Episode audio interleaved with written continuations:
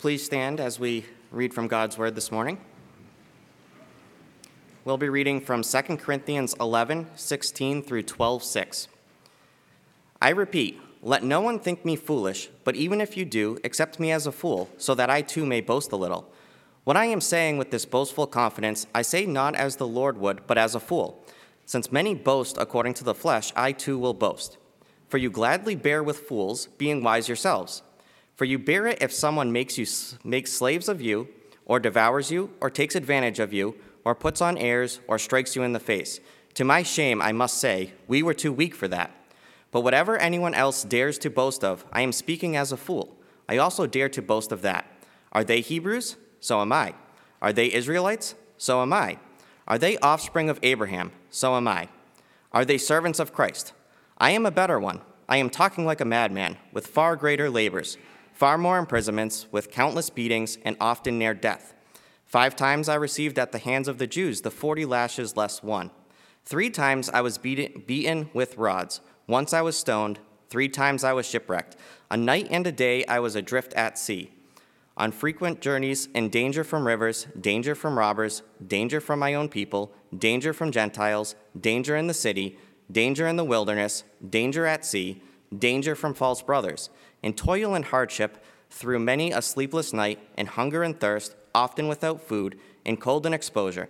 And apart from other things, there is the daily pressure on me of my anxiety for all the churches. Who is weak? Am I not weak?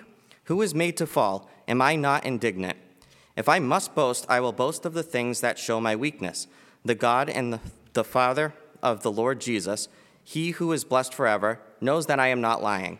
At Damascus, the governor under King Aretas was guarding the city of Damascus in order to seize me, but I was let down in a basket through a window in the wall and escaped his hands. I must go on boasting, though there is nothing to be gained by it. I will go on to visions and revelations of the Lord. I know a man in Christ who 14 years ago was caught up to the third heaven. Whether in the body or out of the body, I do not know. God knows. And I know that this man was caught up into paradise, whether in the body or out of the body, I do not know. God knows. And he heard things that cannot be told, which man may not utter. On behalf of this man, I will boast, but on my own behalf, I will not boast, except of my weaknesses. Though if I should wish to boast, I would not be a fool, for I would be speaking the truth. But I refrain from it, so that no one may think more of me than he sees in me or hears from me. This is God's word. Thank you, Dylan, for reading. Before I get started, I just got to say this sermon was especially joyous and fun to write. Um, they're always fun to write, but this one was just all the more so. And I really I need to credit this to the many people who have been praying for me, uh, because things came to me that normally don't come this easily. And so I just thank you to those who've been praying. So let's start with a prayer. God, thank you for this passage, for the book of Second Corinthians, for the many things we are learning from Paul. I ask that this message would be true to your word and that it would be helpful to the people of Westgate. Help us to live for you. Help us to boast in weakness. I ask that in Jesus' name. Amen. If you've watched shows like Planet Earth or you've ever turned on National Geographic, then you've probably seen footage of animals fighting. Uh, not prey and predator, but animals of the same kind fighting one another. Ram fighting ram, lion fighting lion. It's that competitive behavior which is recognized as part of animal social structures and sometimes can be referred to as dominance hierarchy. The idea being that certain animals can understand that there are ranks, that there are those who are dominant those who are submissive, and for there to be a change in rank, sometimes it requires conflict. However, that's not only how animals act. People can act like that too, right? But that's not how we should be acting. Apparently, these super apostles in Corinth boasted a lot about themselves and had a lot of negative things to say about Paul. And in their mind, they were waging this war against Paul to discredit him and establish their own rank and authority. And as we'll see, Paul finds this whole way of acting utterly foolish. There should be no dominance hierarchy among people, much less the church. But because his readers are so caught up in this way of thinking, Paul stoops to their level and participates in their boasting to show them just how foolish it is. It's like Paul has to become something other than himself to get through to them. And I imagine it would feel something like changing out of a nice three piece suit and instead dress up as a clown to be taken seriously. He has to trade his tie for face paint and his Oxfords for clown shoes. Only then can he be, begin to make his point. And his point in all of this is to show them that they've got it all wrong. Boasting in worldly things like power and ability is foolish.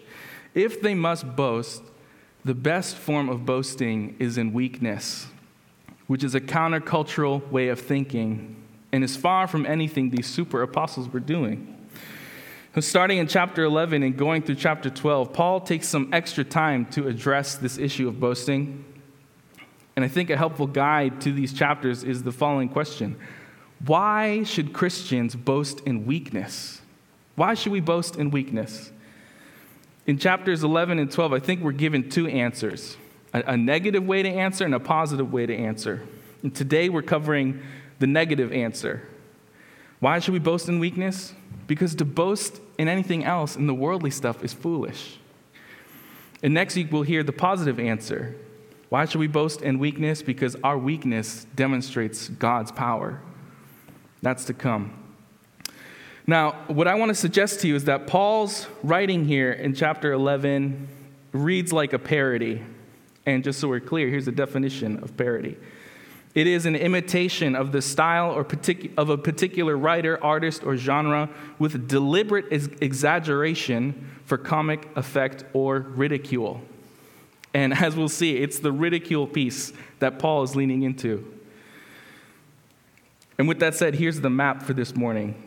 In chapter 11, verses 6 to 12, we have the preface to the parody.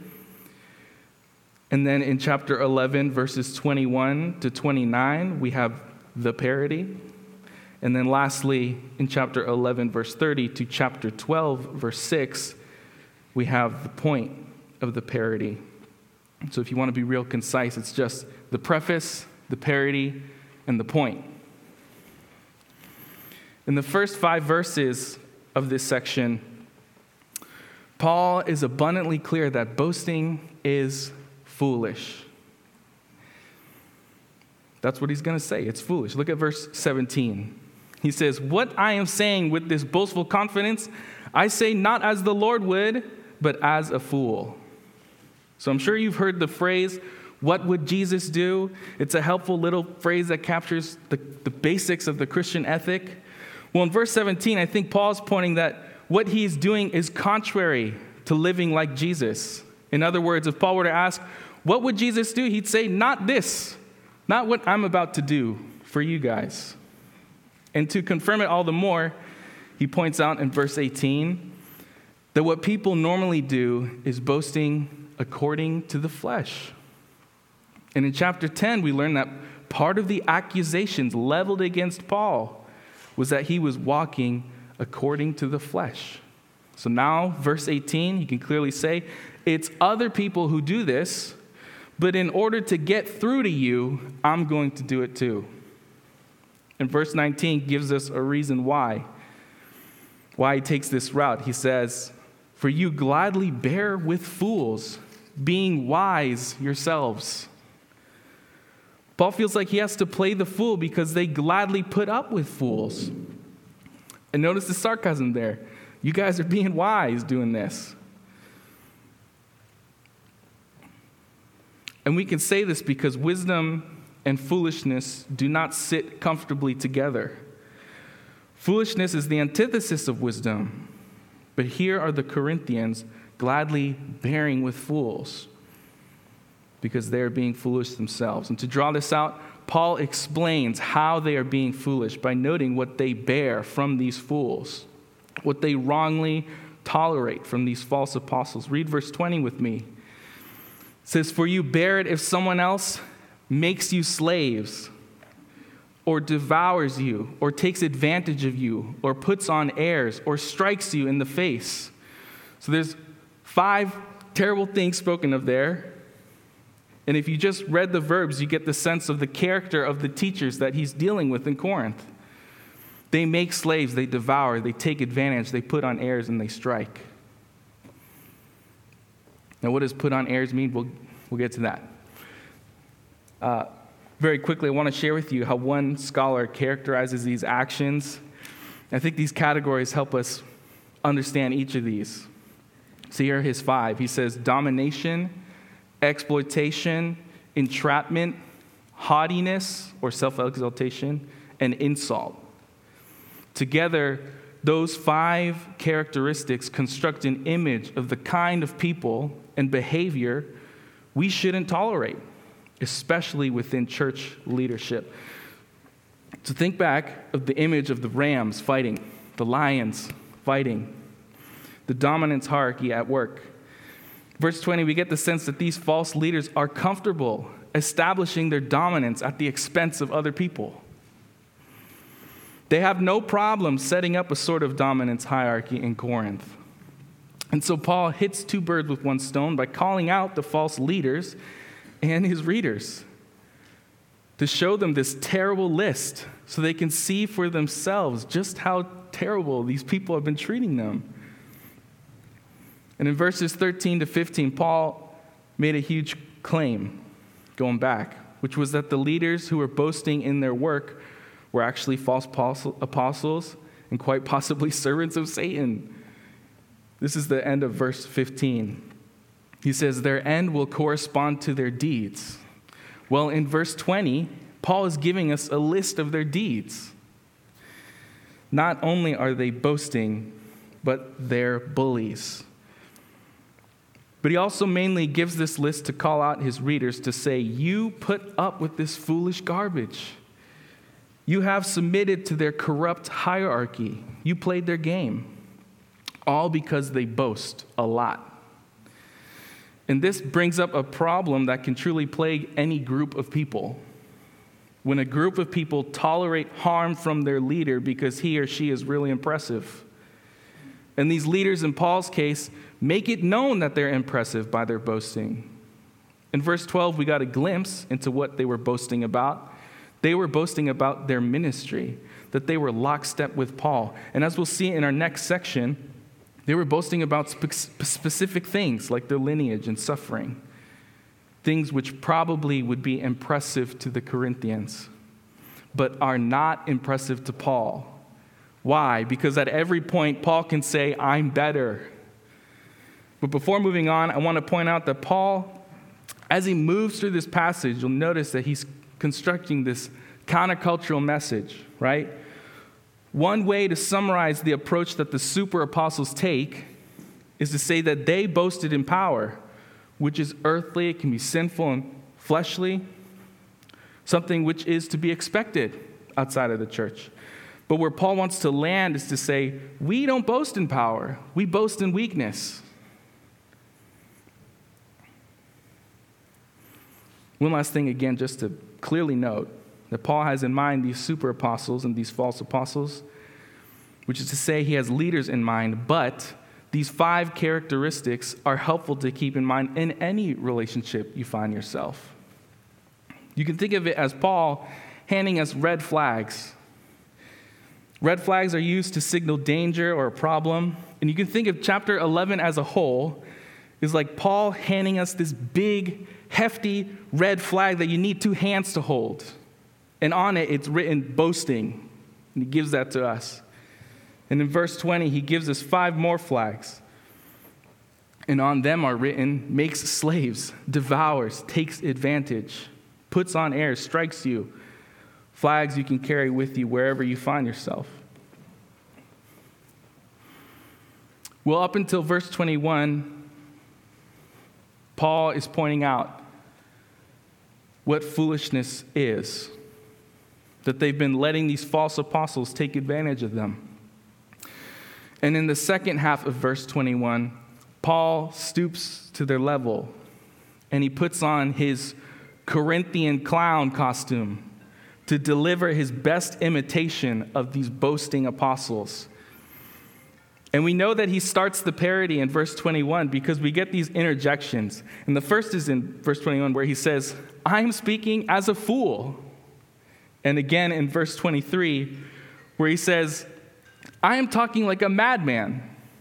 Talking like a fool, talking like a madman. These interjections are Paul's way of saying, What you're hearing come out of my mouth is some certified clownery.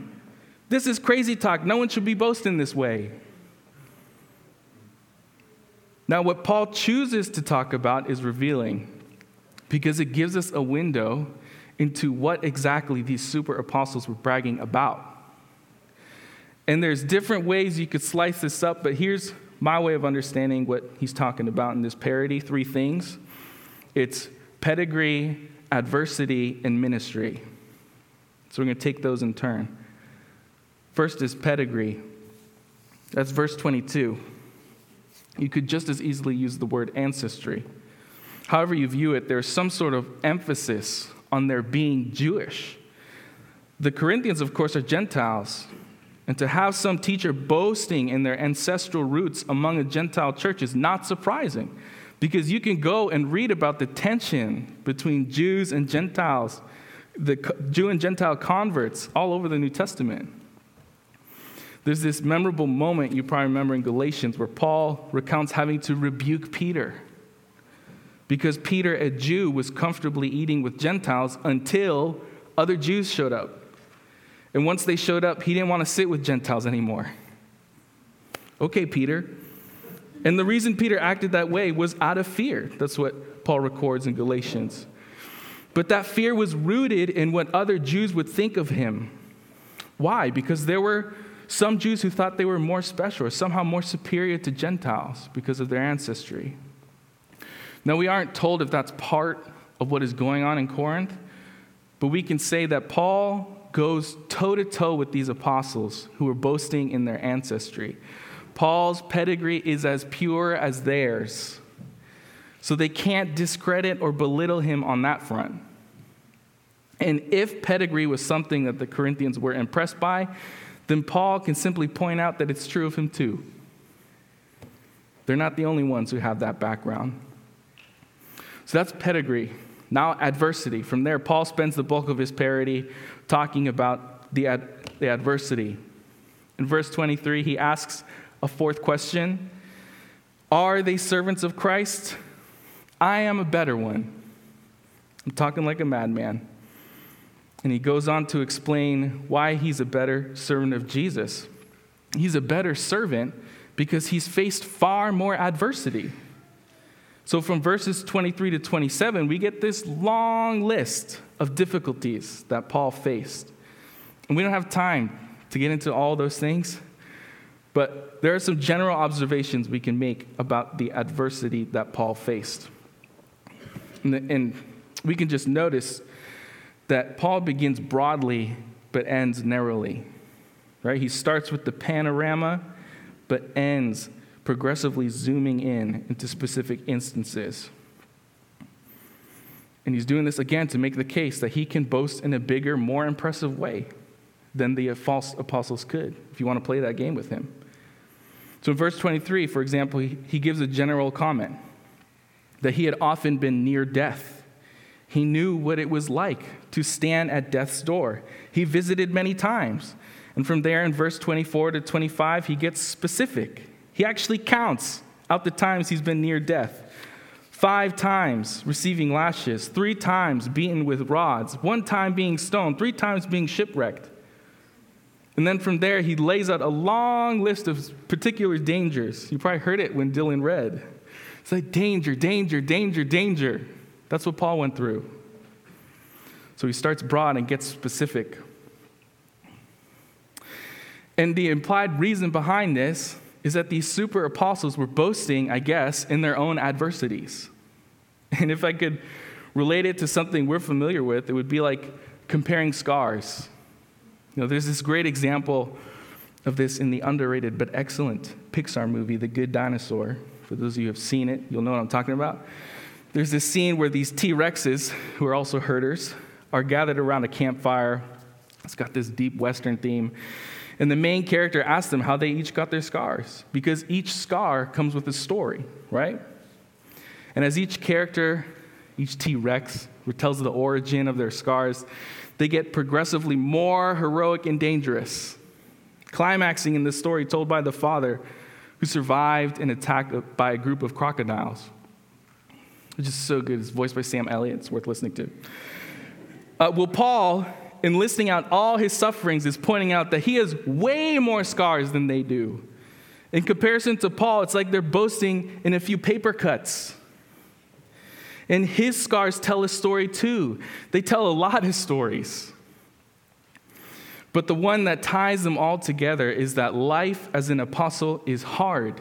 You, Corinthians, want to know what true apostleship looks like. It looks like this being near death all these times, going through these dangers, not taking advantage of you. Well, the last part of his parody is boasting about ministry. Excuse me. And the answer he gives in verse 23 pretty well sums it up. Are they servants of Christ? I'm a better one. The adversities Paul faced prove this, but so does his care. That's what verses 28 and 29 show us. There's this daily pressure Paul feels, a daily anxiety for all his churches. Because all of the things he just listed danger, danger, danger none of that is restricted only to people who hold the title apostle, right? He knows for those who proclaim Christ, those dangers threaten them too. And so he has this anxiety. And in verse 29, Paul asks two rhetorical questions that capture his heart his care for others Basically, both of those questions reveal his deep empathy for other Christians. Those questions read something like If someone feels weak, I feel that weakness too. If someone else is led to sin, I burn with anger over that. So, those last two verses show his readers that his ministry stands in stark contrast to that of the super apostles who are comfortable taking advantage of them. Well, verse 29 marks the end of the parody, and we can all appreciate what Paul does here. By talking foolishly, he's able to point out foolishness, that boasting is a losing battle. There's nothing to be gained by boasting because, as Paul has just pointed out, there's always someone better. And for those super apostles who had staked their authority and influence on being better than others, this was a punch to the gut because Paul has pointed out that boasting is a fragile foundation. By participating in this foolishness, Paul kind of pulls out the rug beneath these false apostles. He exposes them for who they are and helps the Corinthians see that those guys are unexceptional. now, I have to ask this we need to go here. Is boasting just a Corinthian issue? Has the clownery stopped? No. The circus has been ongoing, and we've had a front row seat. But not only that, we've not only been spectators, but actors. Of course, boasting could take many forms, and we each probably have a ton of examples that we could come up with. But for the sake of time, I'm going to narrow it down to two broad ways boasting works itself out. It can be either overt or covert and we can be guilty of tolerating or practicing either of these. the overt form of boasting is what Paul is dealing with. These super apostles were publicly saying they were great and were also out and about criticizing Paul. They weren't hiding any of it. They wanted people to be impressed by them. And that overt form of boasting is something we do still need to be on the lookout for because Lord knows there are still grown men and women out there who are boasting bullies. But for Westgate, overt boasting is not really our problem. For us, I'd say the form of boasting that we're at greater risk for is the covert form of boasting. It's that sort of boasting that flies under the radar. It's the sort of boasting that can be dressed up as something else, a camouflaged boasting, if you will. But at the end of the day, it's still boasting and it can still be foolish. Uh, here's a concrete example. It's an action that can certainly be harmless, but can be just as foolish. And I'm talking about the humble brag. Have you heard of this term? I'll give you a definition if it's new to you. An ostensibly modest or self deprecating statement whose actual purpose is to draw attention to something of which one is proud. So you can hear in the definition, it's still a brag, but it's a brag you cloak in something resembling humility. I'm going to give you a couple examples, but before I do, let me say this. This form of boasting is still problematic. We might fool ourselves into thinking, like, hey, I might humble brag, but at least I'm not blurting out that I think I'm the best person ever. to that I say, not so fast. Because there are researchers, this was hilarious to me and convicting. There are researchers and pollsters who have concluded that people actually prefer overt forms of boasting to humble bragging. Because as they point out, it's really not covert. People can see through the thin layer of humility laid over top of it. So here's a couple examples. I saw one post where a woman took a photo of her hand and she had a latex glove on, and the glove was totally intact except for her ring finger, where there was a tear around her ring because, as she makes abundantly clear, her wedding ring is so big that it ruined the glove. And the caption read something like, Gosh, I hate it when this happens. This is the third glove I'm on today. Girls with smaller rings are so lucky they don't have to deal with this. well, listen to this one. Oh, man, you know, I wish I drove a Honda like you because this luxury sports car only takes premium. And as you know, gas is crazy right now. I'll give you one more. Hey, what did you do this weekend? Oh, you saw a movie? Cool. I should have done that. I did this triathlon on Saturday. I'm so sore I could barely walk into work today. you know, those, those are silly examples, but they're forms of boasting that I would guess we're most susceptible to. And like the Corinthians, it can be totally foolish. Why are you doing that? but we all do it. Well, after showing his readers how foolish boasting can be, Paul gets to the point, and we read it in verse 30. If I must boast, I will boast of the things that show my weakness. That show my weakness. So in verse 30, he ends the parody and tells his reader what Christian boasting looks like. It's not boasting, excuse me, it's not power, but weakness. And weakness is what Paul is comfortable boasting in. So he gives us an example, right? This is exactly what he does. Verse 32 and 33, which, I mean, it's kind of funny as you read it, which is the point. One commentator points out that Paul emphasizes the manner of his escape more than the threat itself. You might get a sense of that when you heard it. He tells this story of a time he had to escape the king of Damascus by being let down in a basket through a window in the wall an act which probably would be too embarrassing for these super apostles to talk about. But get this, even in this act of weakness, Paul demonstrates what he will say explicitly in the following chapter namely, that God triumphs amid human weakness. And we can say this because look at where it takes place Damascus. Has anything important happened around Damascus for Paul? Oh, yeah, it was on the way to Damascus that Paul met the risen Jesus when he had planned to kill a number of Christians, but was literally stopped in his tracks by God, and his life was changed forever. When he went from killing Christians to caring for Christians, and his escape from, from the king enabled Paul to continue his ministry, his gospel proclamation. And here's how one author puts it. This is so clever said the king's attempt to silence Paul was as fruitless as Paul's attempt to silence the church. Right? All that took place at Damascus. And it tells us that in weakness, God is at work. In weakness, God is at work. and this brings us to the final verses of our passage this morning, which are the first six of chapter 12. And in my divisions, I decided to keep chapter 11, verse 30 and 12 6 as one unit because I think there's a good case to be made that these first six verses are just reinforcing the point that he made in verse 30 that we boast in the things that show our weakness.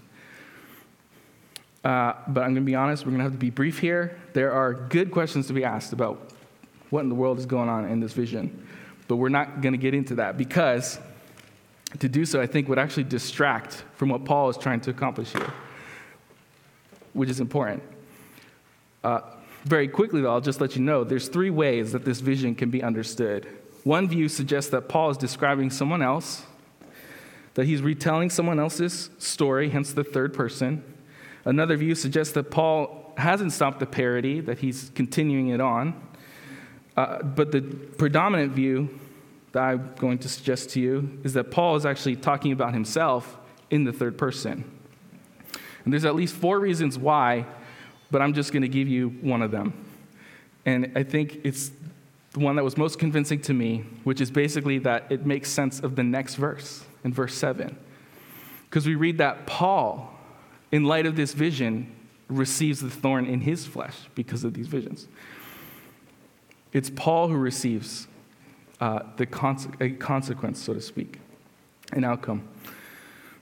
Because, as he goes on to say, if unchecked, these visions could have caused Paul to be conceited, to be foolishly boastful, which is really significant. Because if Paul didn't get that divine gut check with this thorn, he wouldn't have been able to see the foolishness going on in Corinth, the very thing he's writing about and addressing in chapter 11.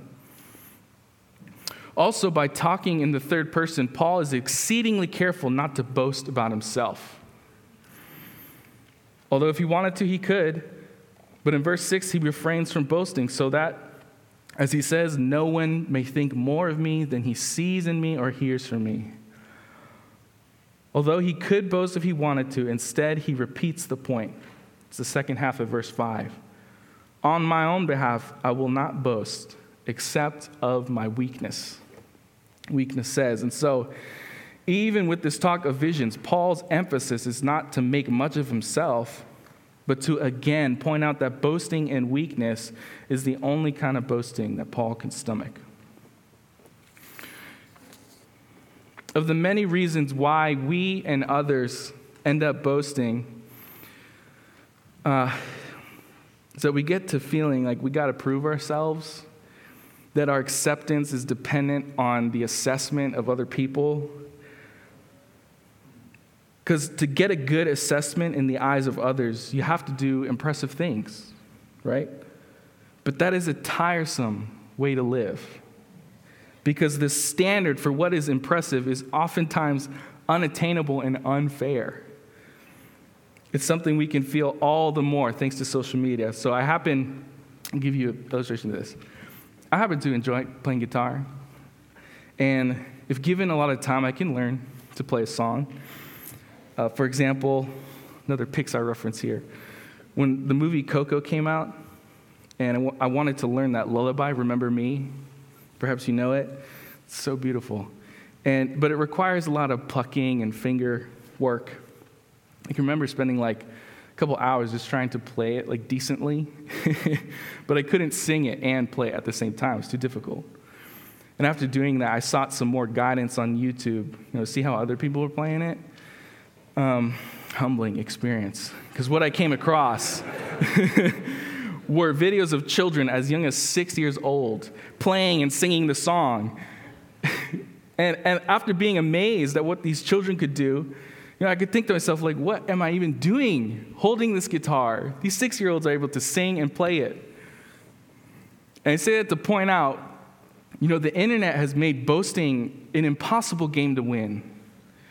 Thanks to the internet, if you want to be the best at something, if you want to pride yourself at being better than others, then my friend, you have to, the whole world to compete with. The whole world. That is a losing battle.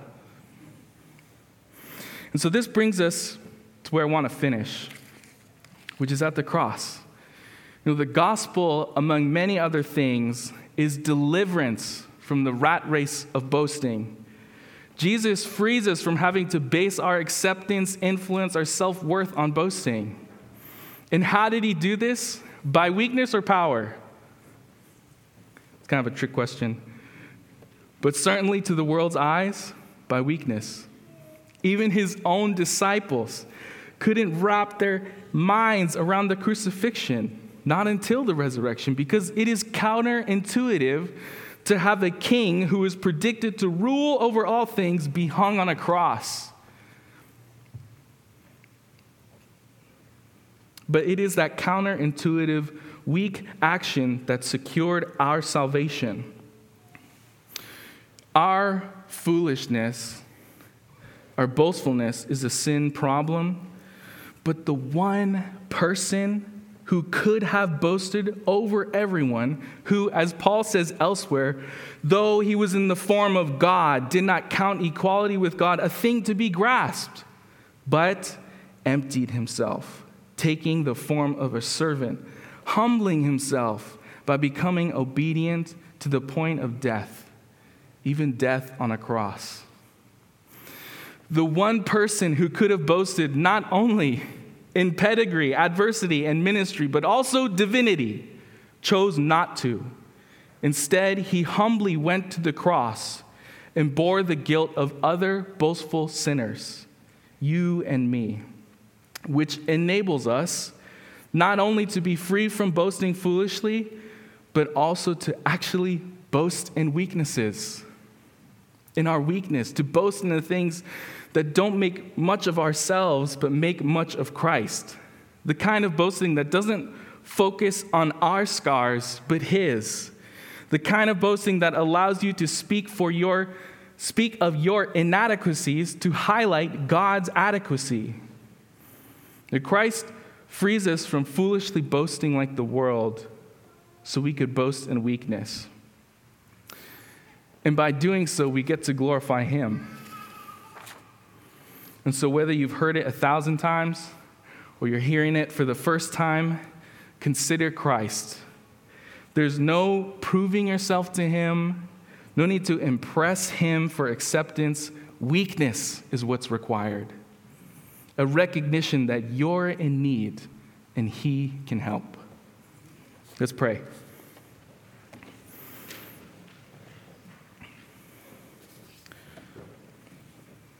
God, again, we thank you for your word, for your Apostle Paul in writing this to the Corinthians,